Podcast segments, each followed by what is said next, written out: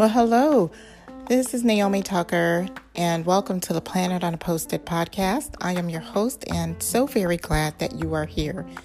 This is episode three of season two of the podcast, and today we will be discussing setting yourself up for success this year.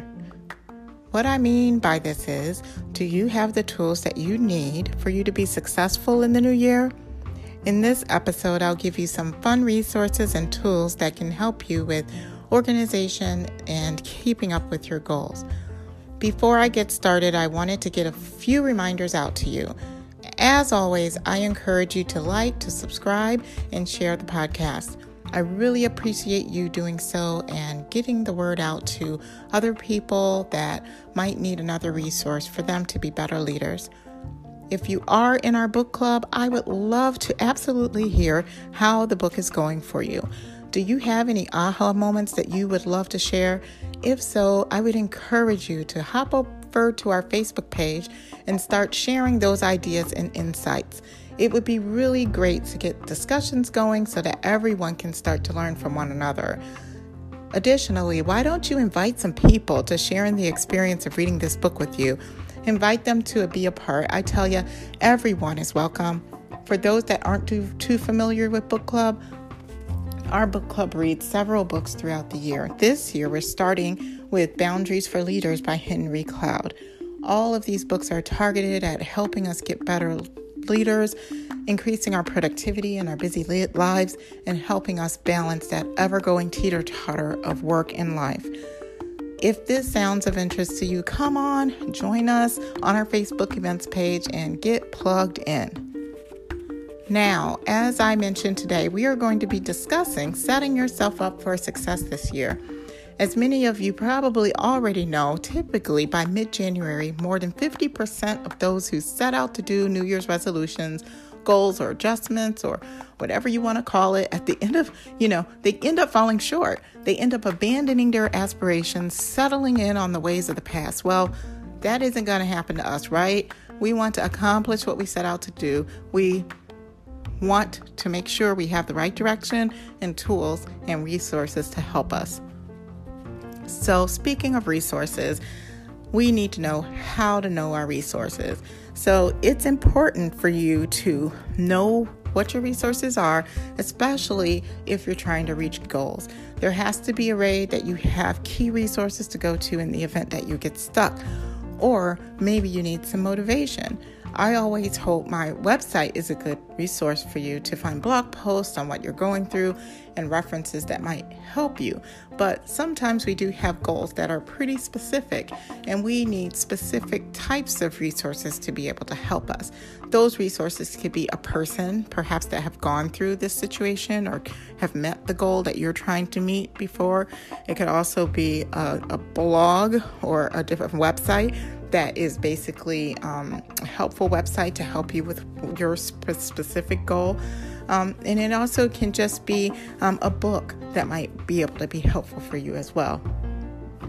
In regards to just being productive, I have several resources that might help you that I use all of the time. The first one is Habits of Successful People by Stephen Covey.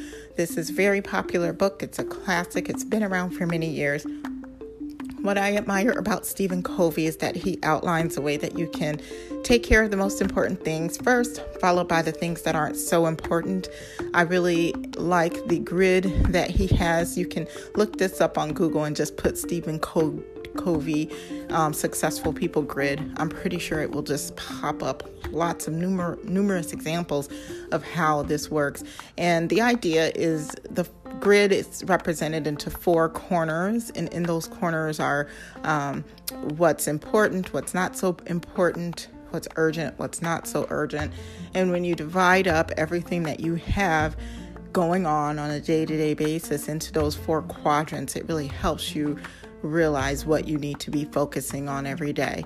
Um, Stephen Covey um, in his work on prioritization is very important and it really nails it on the head this approach is pretty timeless and evergreen if you want a snapshot of the things that you're working on and how to divide it within that grid. Another resource is Free to Focus by Michael Hyatt. Now, Free to Focus is a book that we did read in our book club last year. Michael Hyatt is a master of productivity. He discusses productivity all day, every day, and he has productivity tips and many books and resources. What I enjoy of Free to Focus is it is a, a more up to date book, and it really talks about how you can eliminate some of the areas that you are working on. Um, stopping some of the things that you literally need to stop focusing on, cutting out or eliminating some of the areas of churn that you're doing all of the time that you might need to set up either some sort of a automation or delegation to get them out of your world and then acting but only on the necessary items and he calls it the big 3 only focusing on three things a day. What are the three most important things for you to do during the day? Do those things and you can consider your day a success. Anything else outside of that, emails and triaging different issues, problems, those things are more minor from what your overarching goal is.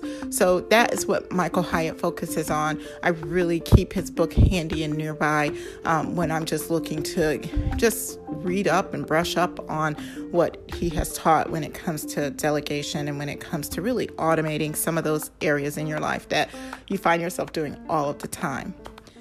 And then also, I have a particular uh, worksheet that's called Rework Your Work Life. And this is really usually helpful on a quarterly basis, on a monthly basis, but it's helpful for you to take a look at everything that you have going on and what might um, need to change in order to um, to have you focus on things that are more important. It really um, focuses on what's important to you as a person, what you need to really look on as a person, and not just always work. It also um, really focuses on what are some of your personal important items and what are your some are your career personal items and let's bring that all together and bring it into one cohesive plan that really supports what you want to do in your life and not what others want to do and you know what your boss may be putting on you. It's really just your view of your life and what's more important. And okay, let's build from there. So go on over to my website if you feel like that's also a good worksheet for you to go through. It's very user friendly. Um, and I really, really created it for you. So hope that um, you would give me some feedback on how that works for you. The second area is um, leveraging your technology. There are so many pieces of technology that are out there that help us in our day to day lives. Um, you can't run away from technology these days. Um, we have it all around us and it gets better and better. And in order, instead of complaining probably about it, which sometimes I find myself doing because um, I, you know, I want to make sure that, let's say, people are taken care of and uh, you know i don't want technology to rule but it seems inevitable but let technology work for you in some aspects of your life so um, my first really really awesome piece of technology that i use is asana and asana is a robust workplace management tool and it really just helps you with different um, different projects that you want to, to do. It has project plans in in this app or desktop application. You can coordinate tasks. It helps you hit your deadlines. There's a team approach in this particular tool where you can have your team set up and assign specific tasks to certain teams. Um, and you can really, what I really love seeing is the big dashboard that Asana has.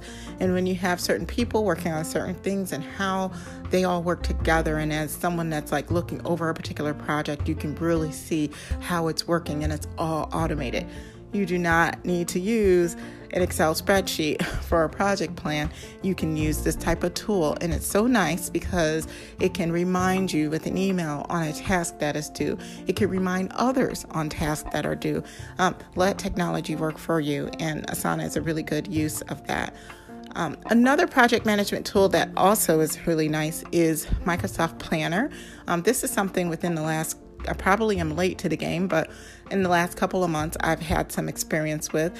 Um, Microsoft Planner is a tool that's offered through, I believe, Office 365, and um, it helps you with project management. Now, how it's different than Asana and with, with Microsoft Planner, you can also, you know, organize and assign tasks and have them for your team as well. It does have a dashboard too that you can look at things. I do like how it rolls up all of the tasks that and lets you know how many tasks you have left, how many are in progress, you know, how many are completed. I think that's really, really slick. Um, what I do like is you can share files, and especially if you're using kind of Office 365 as a as a cloud solution or as a hub solution for all your documents, you can link to certain documents that are in, you know, kind of that main source of doc, you know, um, hub, so to speak. And um, you can share those files that you're working on. You can work on those, you know, all at the same time if you wanted to and get updates on your progress. Team communication to me in Microsoft Planner is really, really slick as far as communicating with each other and, um, you know, just being able to communicate, send emojis, send GIFs to each other. It just really um, highlights the team environment when it comes to um, comes to working on a project.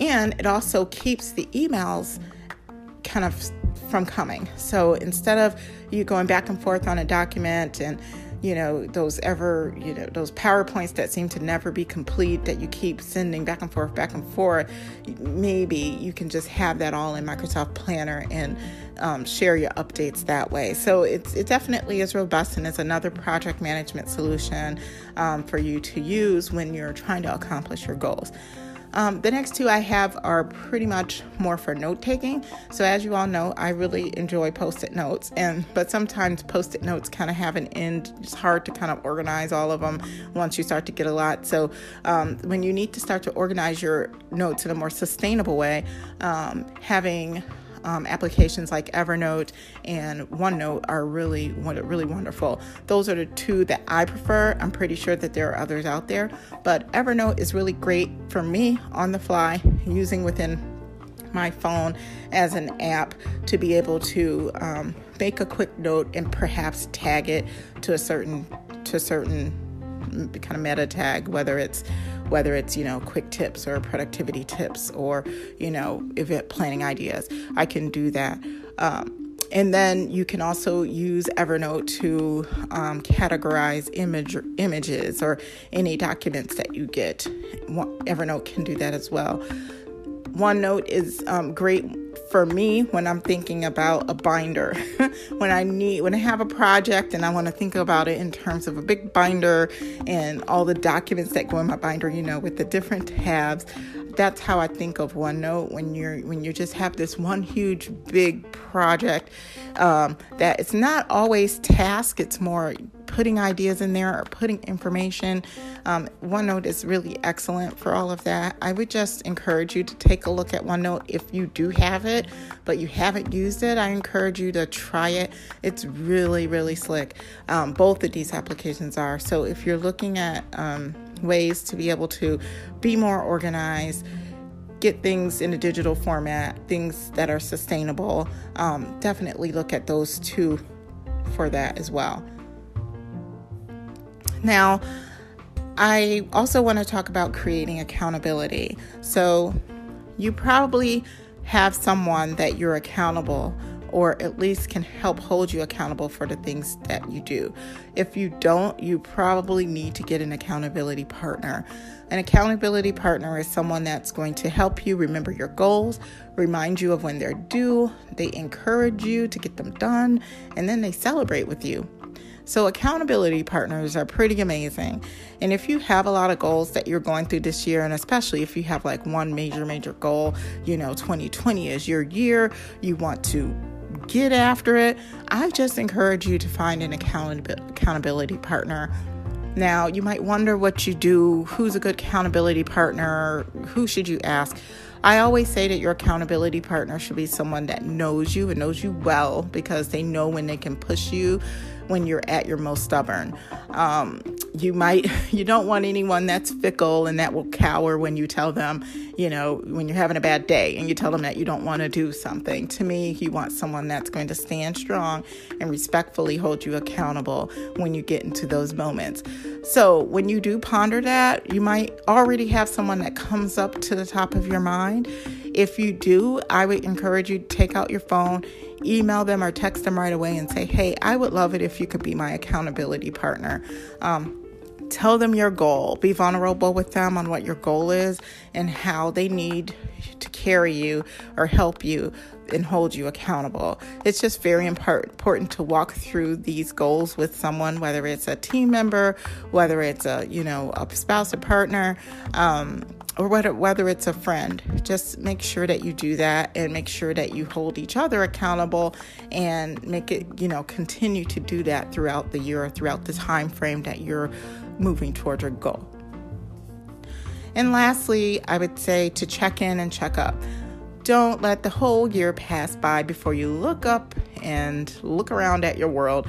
I urge you to take some time monthly or quarterly to check in and really have a heart to heart with yourself and say, How am I doing? If you're not doing so well, it's okay. Checking with yourself and being aware of where you are is way farther than any others in your predicament. If you check in, if you find out that you're not where you want to be, then make a plan right then and there on the next step that would put you on the right track. It doesn't have to be a big step, it can just be a small step. Goals are meant to be accomplished in small pieces. So, small steps, take one step at a time and take those baby steps toward your goal. Checking in with yourself is also a great time to make refinements on your goals Maybe you're tracking ahead, maybe you have completed your goal and you added a, another goal onto the mix. Having space to reflect and track things will help you stay informed and committed on what your plans are for yourself. And when you're making ways to your goal, you can't be anything short of happy. Well, I hope that those four areas are going to help you on your pathway to meeting your goals this year. Those goals are really knowing what your resources are, leveraging your technology, creating accountability, and checking in on yourself. So, we still have a whole year to track forward with our goals, and we want to push through this time where everyone gives up and we want to stay the course. So, don't lose steam. If you've liked this episode, please click on the like button right now. I appreciate you letting me know how this podcast is for you. And I hope you really enjoyed this episode as much as I enjoyed sharing it with you. So enjoy the rest of your day. Cheers.